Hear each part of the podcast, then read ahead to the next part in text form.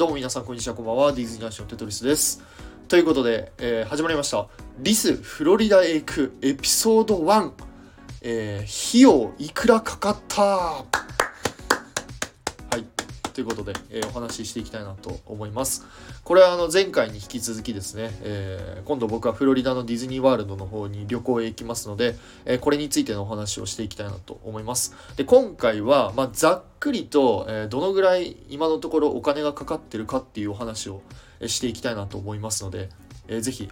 まあ、少しでも参考になっていただけたらいいかなと思います。よろしくお願いいたします。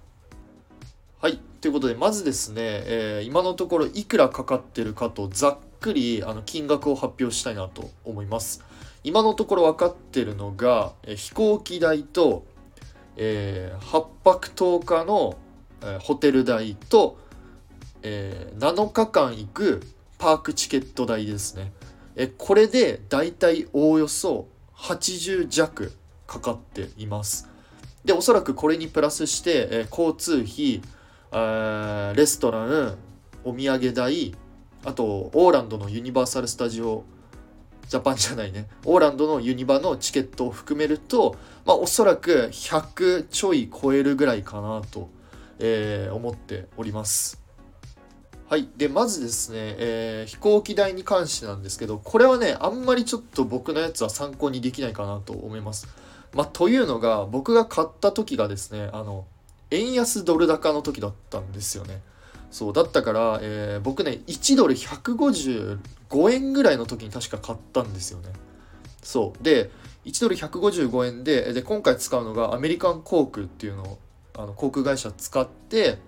2人で往復で、35万ぐらいだったと思います。はい。確かそのぐらいだったです。で、あの、フロリダはね、あの直行便がないので、えー、回、行きはですね、ロサンゼルスで乗り換えて、その後オーランド、で、帰りがダラスだったかな。帰りがダラスから乗り換えて、えー、東京に戻るっていう感じでございます。で続いてですねホテルとチケットに関してなんですけどえ今回ですね僕たちが泊まるのがポップセンチュリーというホテルでございますでまずちょっとあのー、少しお話ししたいのが、えー、そのフロリダのねディズニーワールドにはその直営ホテルっていうのがもうめちゃんこ山のようにたくさんあるんですけど、まあ、その中でも、えー、4つねランクが分かれててビラデラックス、えモデレートバリューだったかな？この4つに分かれててで今回僕たちはまあえー、まあそこまでお金もないので一番下のねバリューっていうところのホテルに取ります。あ泊まります。すいません。でその中でそのポップセンチュリーっていうホテルを選んだわけなんですけど、えー、まあ正直言うともっと費用を抑えるのであればえっ、とねオールスターリゾートあ、ま、待って合ってるか分かんない。オールスターリゾートホテルだったかなっていうホテルがえー、3つあって、えー、オールスタームービー、オールスターミュージック、えー、オールスタースポーツっていう、まあ、3つのホテルがあるんですけど、まあ、こっちの方がね、あの、まあ安いっちゃ安いんですよ。ただ、なんで僕が今回そのポップセンチュリーっていうホテルにしたかっていうと、あの、移動の面でね、ポップセンチュリーの方が結構楽なんですよ。そのさっき言ったオールスターリゾートっていうのは、えー、移動手段がね、あのバスしかないんですけど、まあ厳密に言うと一応他のでも行けるっちゃいけるんですけど、まあ基本バスしかないんですよ。ただ、そのポップセンチュリーってホテルには、えー、バスと近くに、えー、スカイウェイっていうか、あのロープウェイが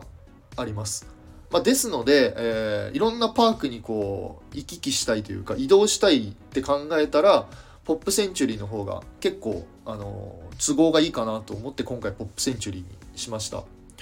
で、あの、よく言われるのが、えー、もう一つね、そのポップセンチュリーの近くに、アート・オブ・アニメーションっていう、まあ、すごいあの、アリエルとか、いろんなキャラクターが、101匹ワンちゃんいたかなちょっとごめんなさい。あ、カーズか。カーズとかがいる、まあ、可愛らしいホテルがあるわけなんですけど、なんでそっちにしなかったかって言われるんですけど、あの、そっちね、めちゃんこ高かった。15万ぐらい違かった。だから、えー、ポップセンチュリーにしました。はい。で、まあ、プラスアルファ、えー、今回ですね、その、ホテルを取るにあたって、部屋をですね、ちょこっとグレードアップしました。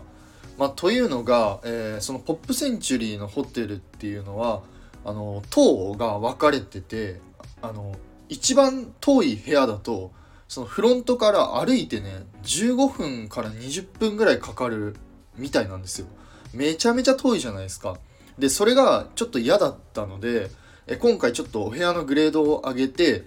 えフロントから近い、えお部屋を取りました。まあ確かプリファードルームだったかな。プリファードルームって名前だったと思うんですけど。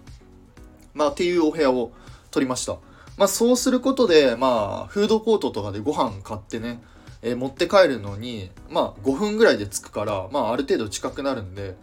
まああのー、時間をお金で買うというかですね、まあ、少しでもあの有意義に過ごしたいなと思って、まあ、今回、えー、ホテルの